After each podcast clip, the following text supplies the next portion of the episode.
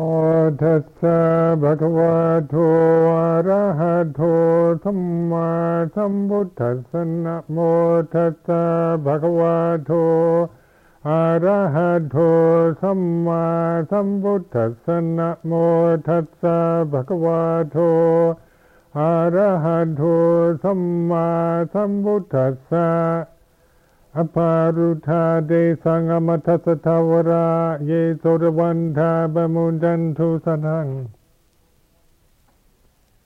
A few uh, words on uh, the Cittanupassana Satipatthana, uh, third foundation of mindfulness, the Citta, or the state of mind, or the mood. I think it, I found this very helpful. I'm just contemplating, ask myself, what kind of mood am I in? Because it's so easy not to even know that you're in some what kind of mood. It's easy just to mechanically live life, kind of wrapped up in your habits and reactions. Uh, Sometimes I remember somebody, I was angry and I didn't even know it. Somebody said, "You're angry." And I said, No, I'm not.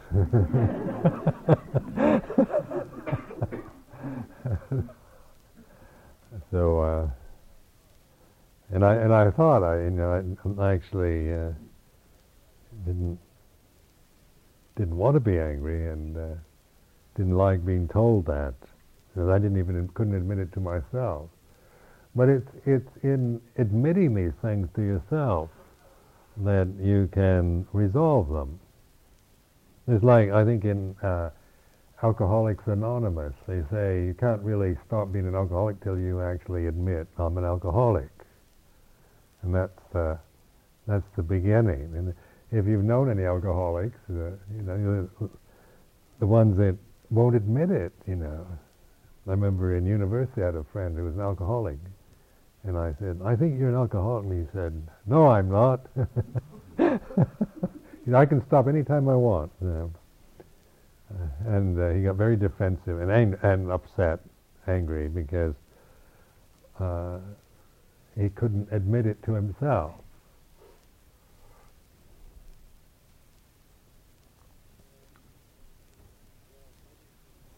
So admitting things to yourself isn't, you know, is we're, we're frightened of our own of the energies and the emotions and moods that we have. And uh, I remember thinking how much uh, in my character would want to be, you know, have a nice life where everybody smiled and said everything's okay. Uh, you know, I live in a community where everybody, uh, when I look out, everybody smiles and says everything's okay, Ajahn Sumedho.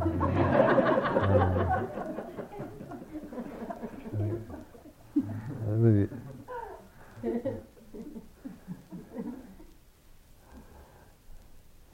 just tell me everything, okay, even if it isn't. Just, just, just pretend it is, and, and let's support this delusion. So I think a lot of life does, uh, is on that level, just uh, not daring to bring up, not daring to admit, not daring to to contemplate uh, the way things are, uh, because uh, we feel so threatened or so frightened, and and uh, a part of us doesn't really want to know. We aren't ready, or we don't feel we can take it,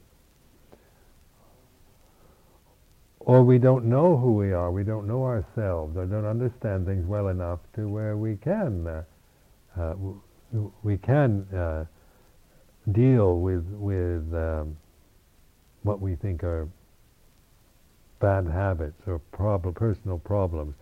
I think there's also a fear of insanity or being, you know, of, of something basically wrong with oneself.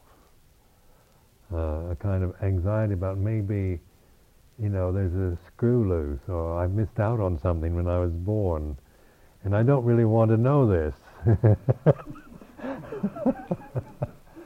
because when you look at yourself, you, you, you don't really understand why you are this way. And oftentimes, uh, in, at least in my generation, when, when we were when I was young, we never, the men never admitted things. So you, you played roles, you, you acted out in a kind of macho style, you know. Uh, I'm, uh, nothing frightens me, kind of thing, you know. And you know, I'm not afraid of anything, nothing frightens me. And you kind of give an, an appearance of being kind of invincible and tough. And, and this was, and when in the Navy, when we were, I remember on this ship, we, but he was playing this role. Uh, we're all saying we're tough, but actually I'm, I'm really scared to death. so I must be, you know, I must be the only one on the ship that really is. But I don't want them to know it because they'll, they'll, you don't know what they'll do to me if they find out. Now I think people are more willing to to admit uh, and to each other and and to to uh, and to oneself. And this isn't admit, admitting in a kind of self-confessional style uh, that's so popular these days on talk shows. But it means uh, listening to yourself. You know, like like listening to the, the I am frightened, or I do feel these these emotions, I do have these uh, desires, or um, I do feel angry, or whatever, and and then to be able to to actually uh, reflect upon the feeling or the mood of that. It's like like fear or or uh, uh, doubt, a mood like confusion. Uh, I remember uh, being someone who never, who really didn't, couldn't bear to feel confused.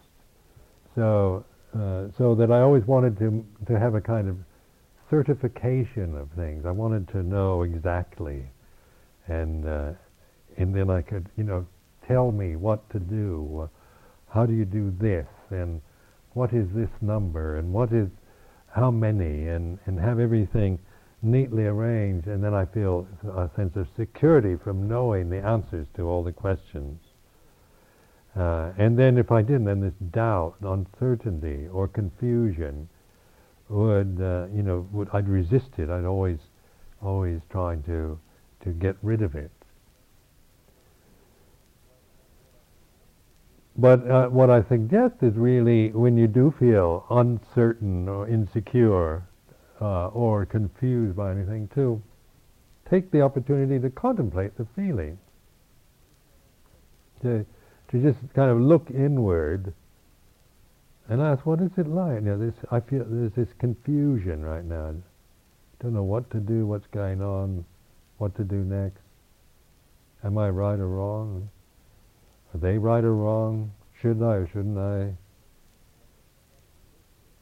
And then kind of listen and just observe the in, as a as a mood, as an object of the mind, without judging it. It's like this, and see what happens. Or something like doubt, uh, not knowing, and and this um, I, I developed into an art uh, practice is dealing with doubt. Uh, because doubting is a way to uh, to stop the thinking mind. It's like the uh, these koans, enigmatic koans that that they've developed in Zen Buddhism. You know, they just they stop your mind. The reason reasoning mind just can't, you know, whatever reasonable, clever uh, answer you fi- you figure out to those those impossible questions, it's wrong. you get hit by the by the roshi.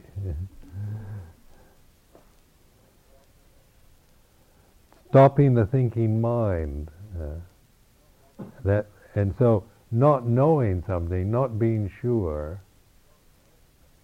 Who uh, who am I? That kind of thing, or um, just any any kind of question or any kind of thing that will put you into the state of doubt. You can be aware of that gap in the mind where there's no thought, the space, the space between thought, the gaps, so that you you you can actually use, uh, if you have a doubting nature, use that as a skillful means to develop the ability to know not knowing is like this.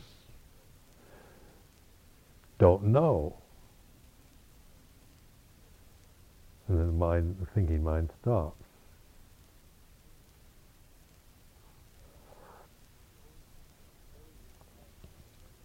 All these are, these are ways of, of, of really reflecting upon uh, the, uh, the timeless or the absence of something.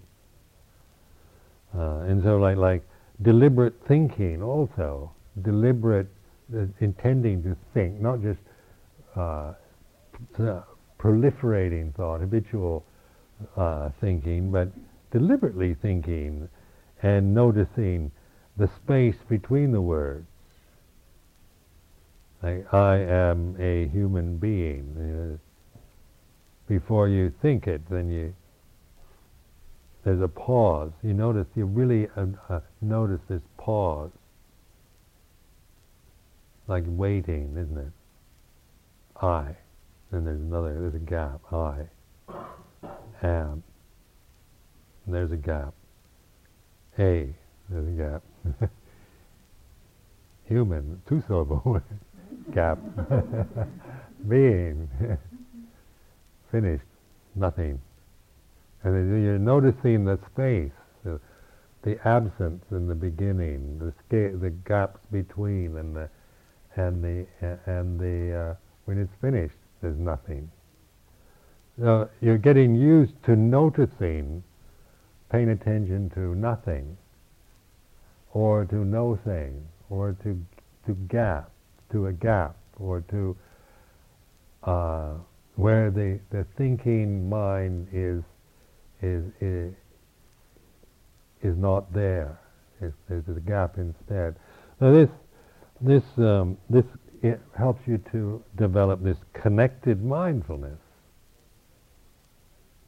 so that your the, the mindfulness isn't just coming from um, b- being aware of, of uh, sensations or or obvious uh, or, th- or being being aware of things but also being aware of no thing and of the background, the emptiness, the space, the silence. Because these these are, are these the, the, the background, the silence, emptiness are aren't people uh, you know the the conditioned mind isn't isn't conditioned to notice you have to awaken to notice that. You have to put forth a kind of, you have to take an interest in it in order to, even though it's obvious once you, because it's here and now, you're not making it up, but you're suddenly noticing, awakening to the way it is. So, in terms of like uh, the mood, contemplating what kind of mood am I in, then I can I can tell it, you know, I can go into the body, I can see if there's anxiety or I feel kind of dis dissatisfied or I feel ill at ease or feel um, um, just um, feel something's wrong or something's not right or or I feel happy or I feel uh, very positive, whatever, whatever the the mood, the kind of internal atmosphere, you can be aware of that, the the knowing of that as a as an object that you can observe, and once you you really get used to observing the mood, then you're no longer uh, just a, a victim of moods you're, you're not just uh, resisting or indulging or whatever in in the mood that you're experiencing. Now this uh, in what we call uh, cittanupassana, uh, the the uh, the foundation of mindfulness on the state of mind. It's a foundation of mindfulness to know what, what kind of state of mind you're in. The way it is in terms of the, the quality of the mental state. And like when when one is one doesn't have any any any escape from the condition, then one is more or less subject to try to manipulate and change the moods and and think positively to make you feel better or or or you know kind of uh, escape and and uh, rearrange everything to make it look better or feel better. But the the uh, the the the uh, religious goal is the escape. There is an escape from suffering. There is an escape from the condition the, and the born and the created and the originated. So in the Buddha, this is a, this is a another one of my favorite quotes. I think it's from the uh, Udana or Samyutta Nikaya, where they this uh, this is a per, this is a perfect statement in, in regards to a metaphysical uh, proclamation the Buddha made. Uh, there is the, so I'm just paraphrasing it, but the, there is the unborn, uncreated, unoriginated. If there was not the unborn, uncreated, unoriginated, there would be no escape from the born, the created, the originated.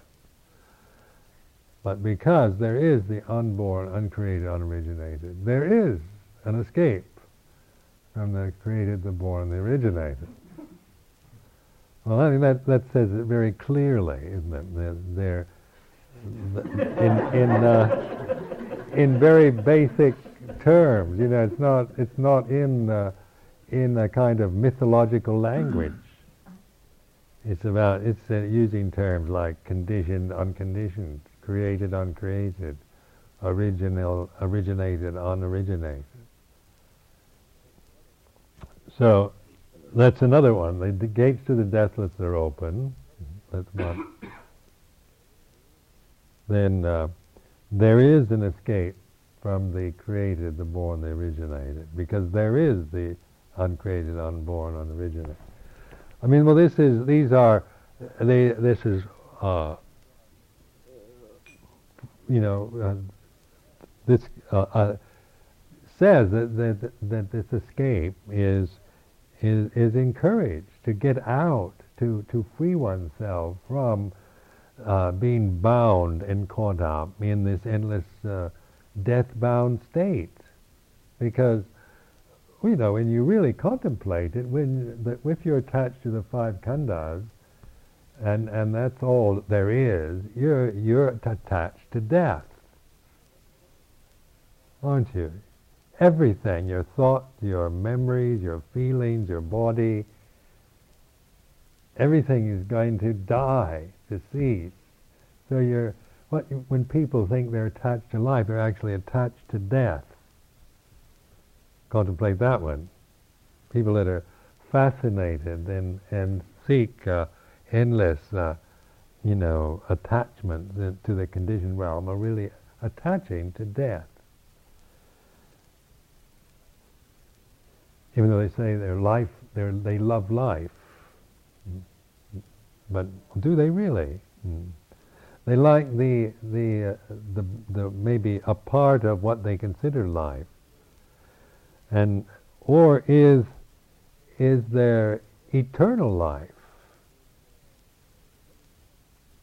You know, these are the, these are, this isn't Buddhist uh, terminology. But death is about the the conditioned realm. That's all. It's about the five khandhas. And that five those five categories include every every condition, you know, uh, that you can that you're going to be involved with in this lifetime. So this is where this uh, this examination and reflection on the on these five groups uh, allow us to change our attitude towards them instead of seeing them in, in this personal way as me and mine and and and, and trying to uh, find a, a, kind of or you know without and really understanding these five groups then we do. We're kind of expecting to find uh, meet the the perfect person and we'll live happily ever after. Or or that once we get uh, once we get lots of money, we'll be really happy, or once we get everything we desire, then we'll we won't have any more desires, or you know, there's always this this this kind of fairy tale or uh, kind of naive hope that that the fulfillment of desire will be the answer to our, our suffering. Once we get everything, then everything will be okay. It's interesting to see how you know to to see how people do like people that do have everything. How okay are they? You know, are they is are they uh, is that something that is worth spending one's life trying to do? Is to just get fulfill all your desires? And it doesn't take that much reflection to see that it's, it's you know it's a bit of a waste because the desire, as long as desire is your your uh, attachment, your delusion, and it will always uh, perpetuate itself. You get momentary gratification is about the best you can expect. when you get what you want, for that moment you feel gratified. And then it starts again looking for something else. And uh, it goes on and on and on. Because the, the basic problem is the identity and attachment to desire.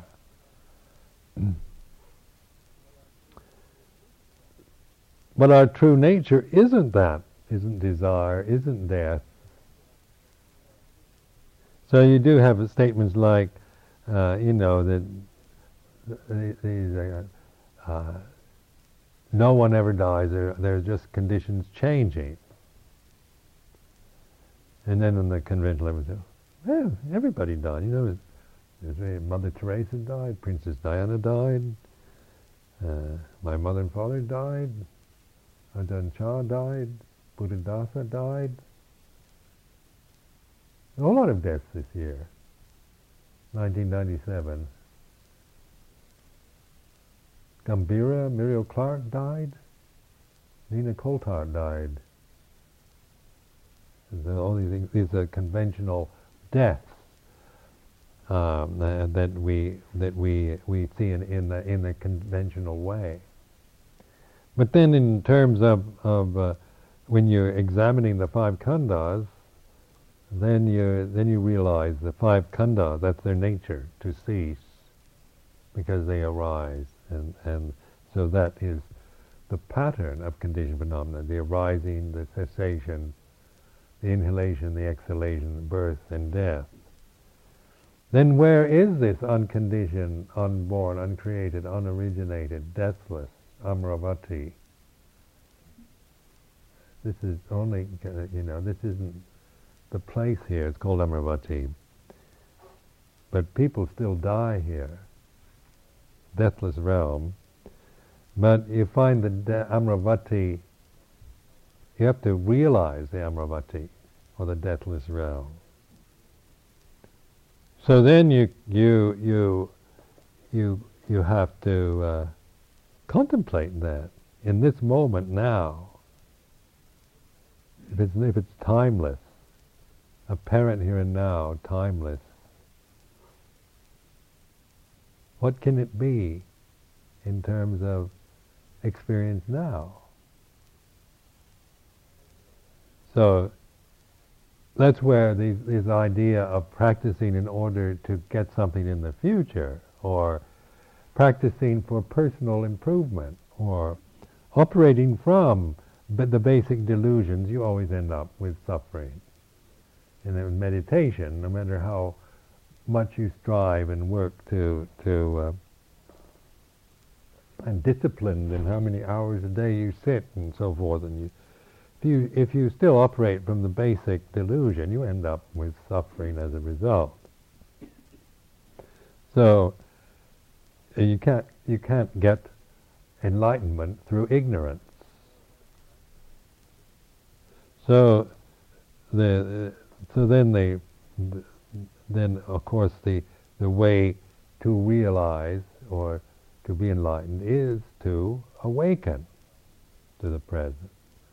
That's why I, I, keep encouraging this, trusting more in your ability to listen, to be in a state of, of just simple awareness in the present. We're not used to, to sustaining that.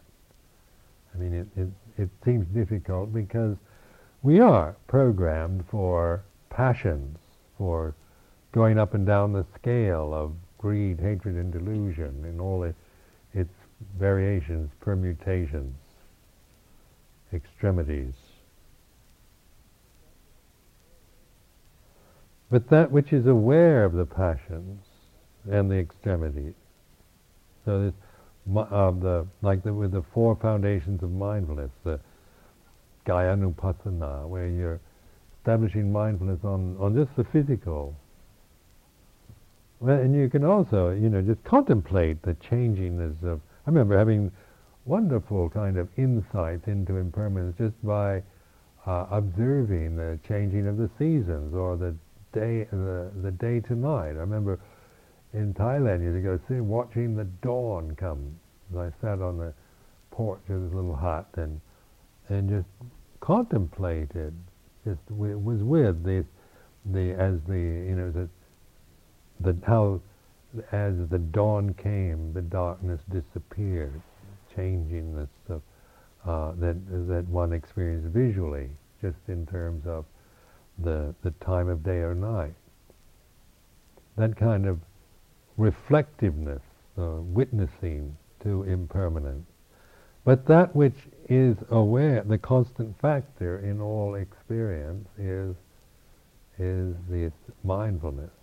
You can be aware of the, the arising of a condition, like a, an inhalation, rise, it begins, reaches a peak, and, and then it then the exhalation begins and then ends. And that, that which is aware of the arising and ceasing.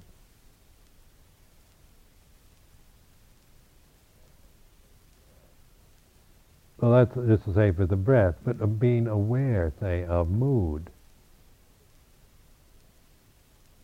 Because moods are not permanent, and you will not find a permanent mood that you, uh, you know, but you, you can be aware of whatever mood you're in. It's going, to, it's changing, and when you really uh, contemplate and are patient enough and willing to sustain attention, pay attention to the mood, it's you know it's a very kind of uh, you know definitely impermanent.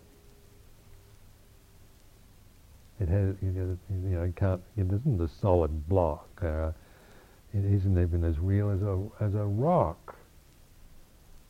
And yet, the moods are, if we don't, if we don't uh, recognize them, then they influence how we, how we experience life. We're always uh, either indulging in them or resisting them.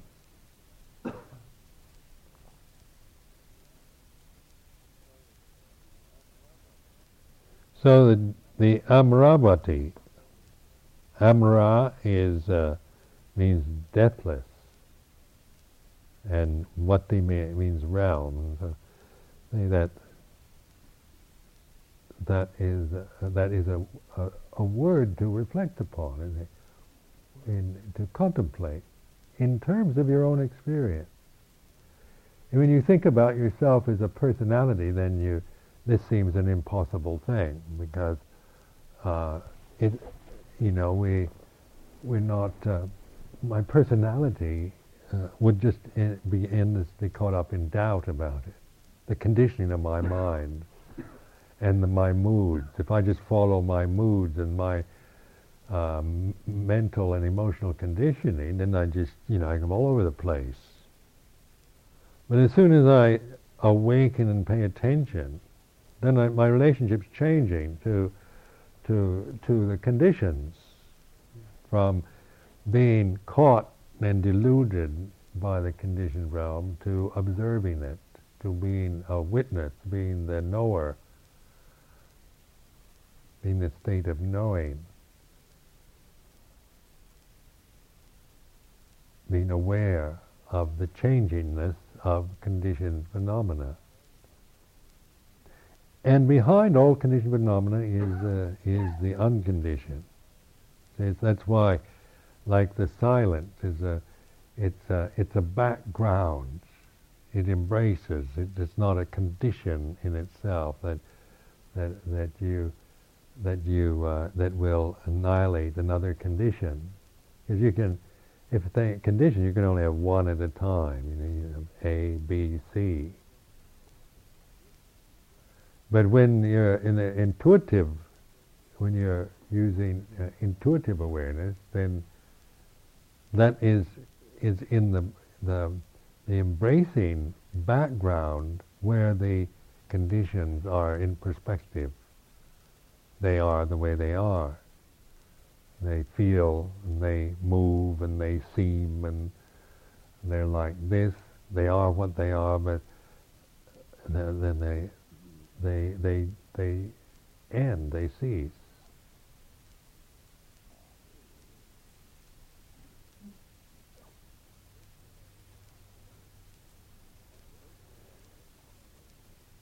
On the personal level, it's uh, you know one is uh, uh, I think uh, I can say you know being afraid of all this because it it, uh, it, it enlightenment or realizing the deathless and that can can be a kind of uh, we can see it as a kind of overestimation or fear of of, of deluding ourselves.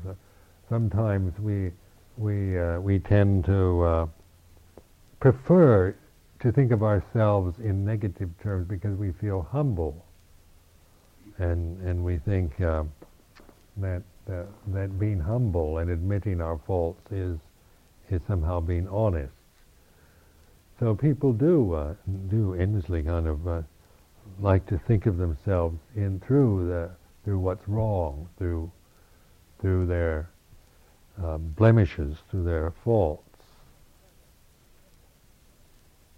But that has, we have to let go of that, that luxury of being uh, a kind of damaged person or uh, uh, a helpless victim of circumstances. You know, the cult of the victim, you know, my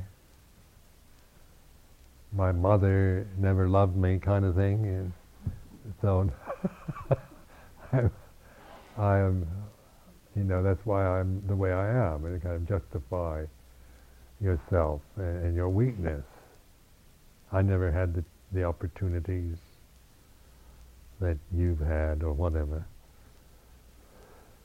And not to, you know, not not saying that that, that is uh, not, not trying to make fun of that, but point out that if one is attached to to those roles, then then you will experience life always from that in, in that way.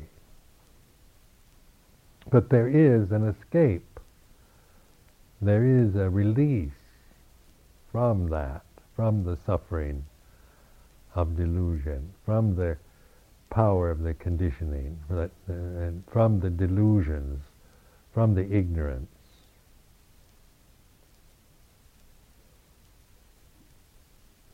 And so, like the awakened one, uh, the the Buddha, then we think, well, the Buddha did it. But then Buddha becomes, you know, like that was 2,540 years ago, and uh, we. Uh, you know, we've just heard about. It. We don't know. We did. We didn't know Gotama the Buddha. So we. So so is uh, you know maybe it's one of those uh, things they make up in the past. Maybe there wasn't any Gautama the Buddha. Like the, these endless discussions about did Jesus Christ did he actually ever did he actually ever live? Or was he the Messiah? Was he just a, a revolutionary or a zealot or a Middle Eastern terrorist? Oh, or whatever? you can speculate endlessly about about whether Jesus Christ existed or not, or Buddha. But, you know, if you practice and, and you develop mindfulness, you know, it doesn't matter whether Buddha ever existed because the teaching, uh, you know, you, the teaching works. It's not, we're not demanding historical accuracy or, or to verify the facts, but does it work? Does it actually, is there an escape from suffering? Do you know when there is?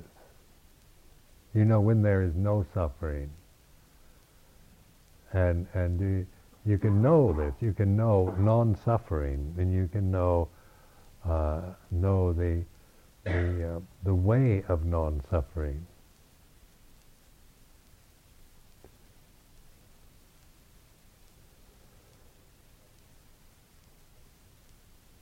Now, in reflecting on the state that we're in, then then it's very important to see, like like the chanting we do in the morning about the the realm of suffering. That this this realm we, we live in as a human uh, individual is is basically a realm of of uh, that is forever changing and is uh, it is karmic. So it, the things depend. Everything depends on something else. There's no kind of independent conditions that operate. Everything is interdependent, interconnected. So, so that it's like this, it's, and and having a human body is like this. It gets old, so it's a natural condition. Old age, the aging process of the human body is, is what they call natural suffering, natural unsatisfactoriness. I didn't create this body. This is not, you know, I didn't, it is not, not my creation. It's a, it's a condition that, that operates according to the laws of nature. Now I can create suffering around the aging process of this body if I want. You know, people do, don't they? The, the all the, the, the cosmetic industry and and all the whole, the whole billions. Uh, you know, people pay billions for cosmetic surgery, and have everything changed around. You know, to get the lines out and look younger, and so forth. It's because the one doesn't it's so identified with the body that when it starts getting old you you suffer suffer from from the from what is natural well if you know in terms of the present you know the uh, the buddha in the the historical buddha got old but he didn't suffer he got he had sicknesses, but he didn't suffer. Uh, he didn't suffer when his body died, and he didn't suffer when he was blamed for things he didn't do, and he didn't suffer about uh, all the uh, a lot of terrible things happened to the Buddha after his enlightenment. I mean, he was, uh, uh you know, the, you read the, the history of the Buddha, and according to the scripture, and he had to put up with a lot of really miserable conditions.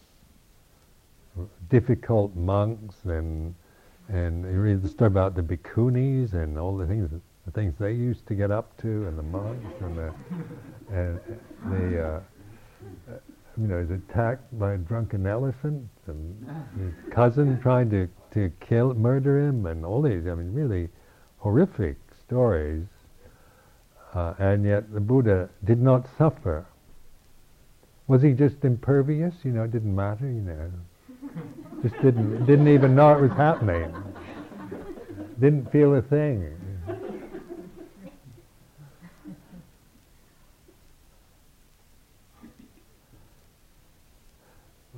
But you do feel, you do feel the, the aging process, the pain of, of, of disease, uh, the discomforts, and, the, and, and you do feel uh, the, you know, when things go wrong and you get blamed and for things you haven't done, or you, or things, you know, difficult situations and death of loved ones. You feel all this. There's this natural feeling that comes. But do we create suffering around it? So this is where, you know, you, you, you know the difference between the way it is and what, uh, as, as just the, the, the vipaka karma of the present, is like this. And then you can decide whether you want to suffer from it or not.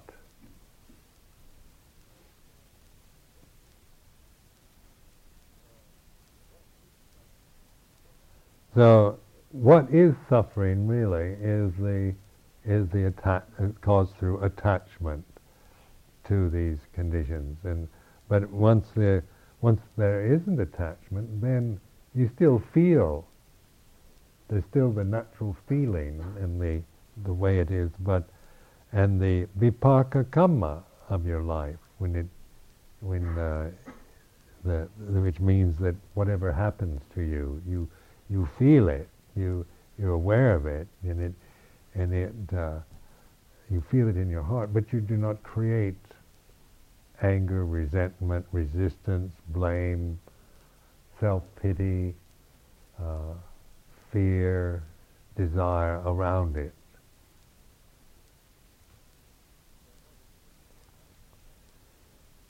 So in order to, to have that confidence and that strength, then mm. you uh, you know, you're, the, this, this type of meditation is helping us to really get that perspective very, very clear because it's quite precise.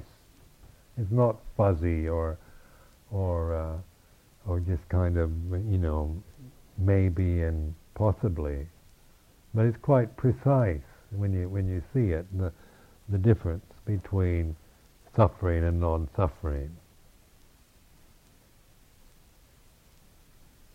But you have to realize that for yourself. It's not anything that, that can be um, given or not even ask you to believe it, but to to to examine, to look into, to notice the way it is.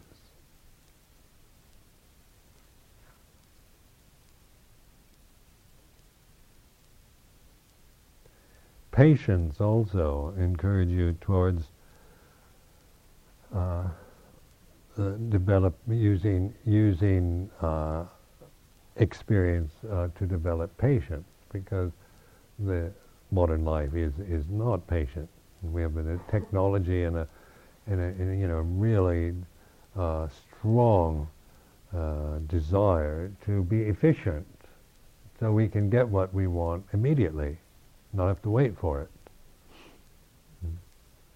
Uh, we don't like waiting for things. You know, I have a desire for something, I want it right now, instant.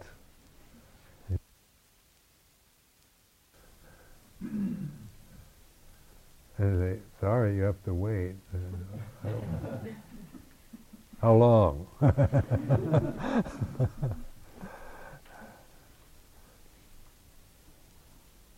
And at one time, you, you live in, like in, uh, living in, uh, uh, say, in Thailand, in the in the Isan, northeast Thailand, before it, it modernized, and, and people were much more patient because they had to be.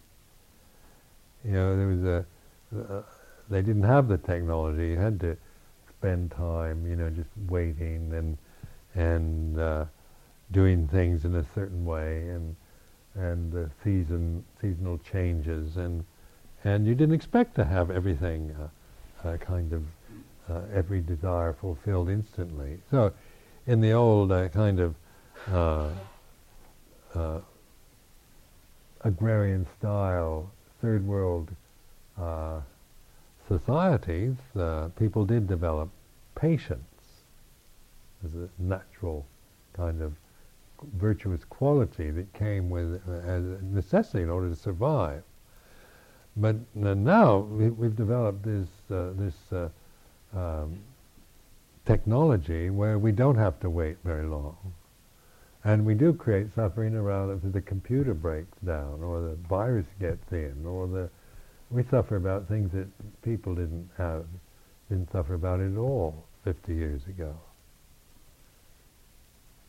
You know, as if your if the electricity goes off and your computer stops, people get into real state over things like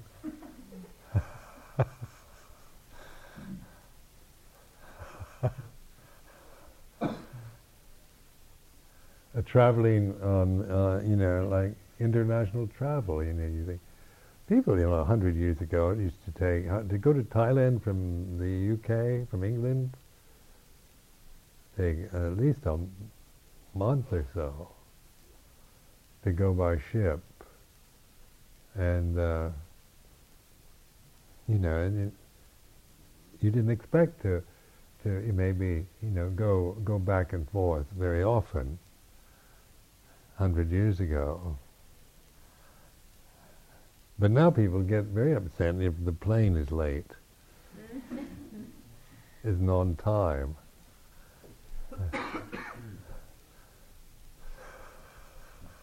Because we expect, isn't it? We, we expect uh, efficiency and we want things to, to work efficiently and uh, to be able to count on things being on time and, and things not kind of, uh, you know, getting in the way or, or being uh, prevented from getting what we want when we're expecting it and when we want it. So I just encourage this, this uh, bringing your attention to the fact that, that why there's so much stress in a, in a society that, that's, that's aimed at trying to create a technology to make life easier. We've actually made it much more stressful, is the irony of it. uh, labor-saving devices, I remember we used to call them. So that the, the housewife wasn't stuck in the kitchen all day with, uh, having to wash clothes, wash dishes, and, and cook food, and do all these tedious chores day after day. You have electric uh, washers, dryers, uh, um, microwave ovens now, and you've got uh, dishwashers, and and and you've got so that so that you're not kind of having to spend all this time doing these tedious chores. So you've got more time for what?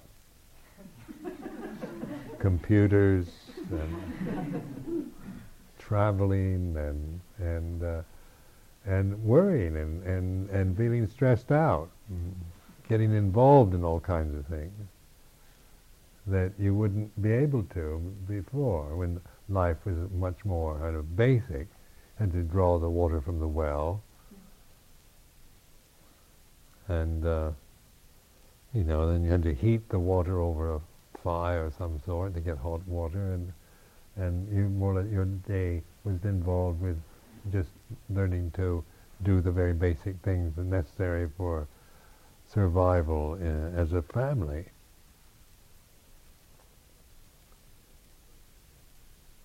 So the stress is that we, we you know, we do have all these labor-saving devices and kind of miraculous technology, but then we we fill our time up with with activities that cause us endless uh, and create other problems, stressful psychological problems. So in in your life, also notice this that you know to in terms of integrating practice into daily life as lay people, one of you know I advise you to try to simplify uh, things, trying to uh, to uh, you know use time not for just filling in time with busy things and activities or distractions, but having more free time to develop meditation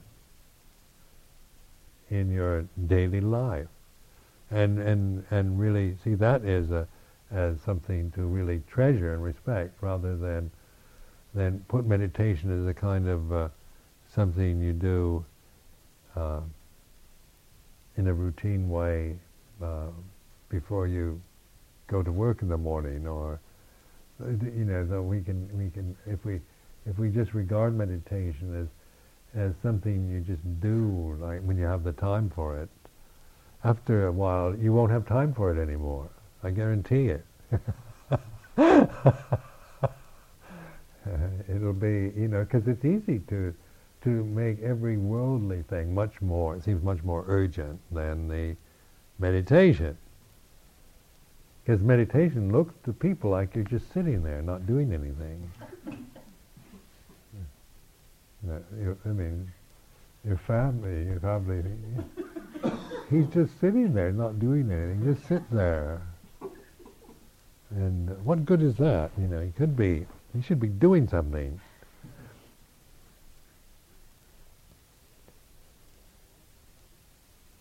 So that's the kind of society we live in. We, we have to accept that. The value is just the way it is. But uh, for, for yourself, if you're really interested in developing the meditation, then see, make it into a, give it an important place in your, see it, uh, uh, you know, really uh, develop a lifestyle in a way that that you have uh, opportunities for silent reflection, for developing, uh, say, samatha meditation and and uh, developing vipassana. And then integrate that into daily life. So you learn a lot, like like uh, just learning a lot about uh, just how the way it is in terms of like with Cittanupassana, you can be aware of what you're feeling. So you, you, you know, in regards to other people, what you feel about, uh, you know, how you're feeling about your, your husband or wife or children, or people you, you work with, whatever, the neighbors. Which doesn't mean you make anything out of it. You just notice it. So, so that if, like, if if you're married, your husband, uh, you, you, you, you know, you feel anger towards your husband, you can at least notice this, that right now there's anger.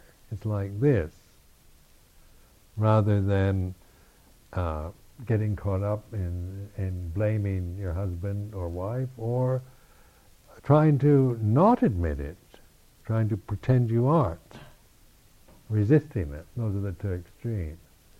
And just through through admitting it doesn't doesn't mean it's it's you know the permanent relationship, or it means anything other than it's like this, and that helps to relieve the tension because you're not caught in in an endless kind of anyway you're blaming, and then you then pretty soon you know you you just anger uh, when angry with somebody then it's hard to think of, remember anything good they've ever done. When you're really angry at somebody, you can't remember that they've done anything worthwhile or useful in their life. but everything they've ever done wrong, you can remember accurately. Why is that? or if you're, you know, infatuated with somebody, then you can't you can't uh, you don't want to think about any that there's anything wrong with them. So you you you think oh they're wonderful and they're, and the, oh they do have their faults but you know it doesn't matter. uh, you can just brush it aside. But when you're angry, then it, you know every little fault really matters and, and, and takes a significance. On. But the, if we recognize these, then then and, and admit this and understand it, then we do not create suffering around the relationships that we have with other human beings. Then the the the uh, willingness to bear with uh, the the unpleasant or the nasty side of life, as say in your own mind, bad thoughts, resentments. Uh, all these, these kind of negative emotions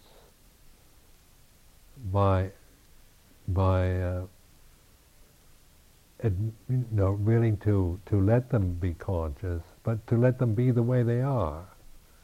To trust in your refuge that you can just let them be this way, and and you're not trying to, uh, and you're not you're not creating like guilt and and uh, or resistance, but this is what this is the way it is, and it and it still feels, you know, it still feels this way. So if it's a bad thought, it still feels bad.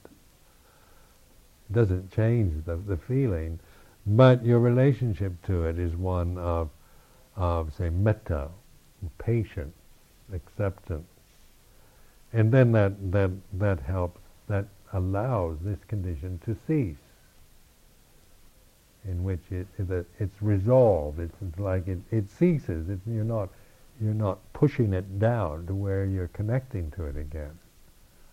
Like suppression is, you're really connecting everything you're trying to resist and get rid of. You're touching. You're you're connect, you know you're mentally and physically connected to it. So so trying to uh, to just resist everything and suppress you create karma with that. So that's why anger, when you're trying to resist it and get rid of it, you're actually feeding it. You know, you're you're making it uh, stronger. Fear also is, uh, fear uh, that experience, which is a very natural uh, emotion. There's a lot to fear uh, in life, a lot of things to be frightened of, and so. Um, this uh, in terms of you know one's own vulnerability. You know, the physical body can be hit by a car, or uh, you know somebody could beat you up, or things like that. But then also we can be, you know, just insulted and and uh, offended by by what people say or how they look at us. So there's, you know, we because of the sensitive state we're in, we, we we naturally fear, have a lot of fear and anxiety around being hurt or damaged by the other conditions. So, in terms of, of recognizing fear, admitting it, and, and feeling it, it's, it's like when, when I began to really observe this emotion,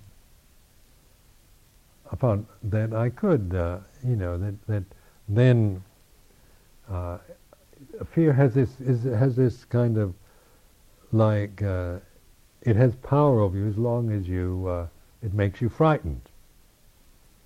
So it's like you know it really can can control you and manipulate you by by uh, when, and you you know if you say boo and you go oh, then I have power over you every time. So I go boo and you go,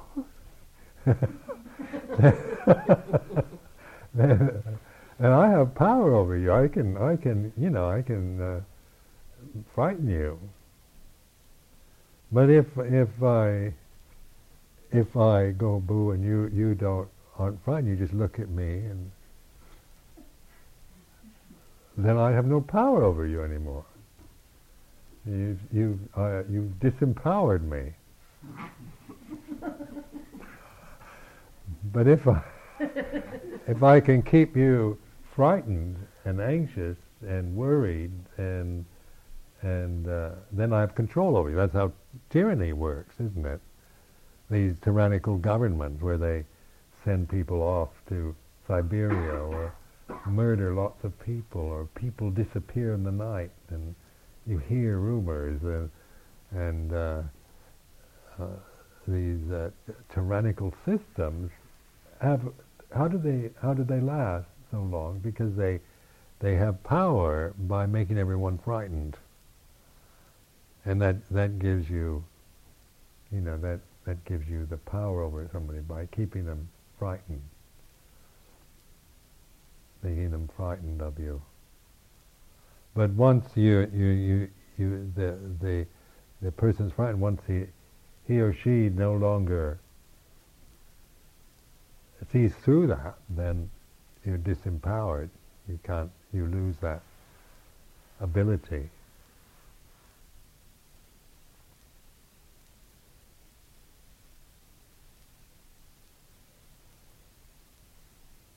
So, seeing, realizing the deathless, and that is also the experience of fearlessness. It's fearless. So there is a way out of an escape from fear and from from the uh, from delusion, from ignorance. There, this is the, this is and this is and, and how and, and where is this escape? You know, it's in here. it's something to realize yourself. So I offer this as a reflection.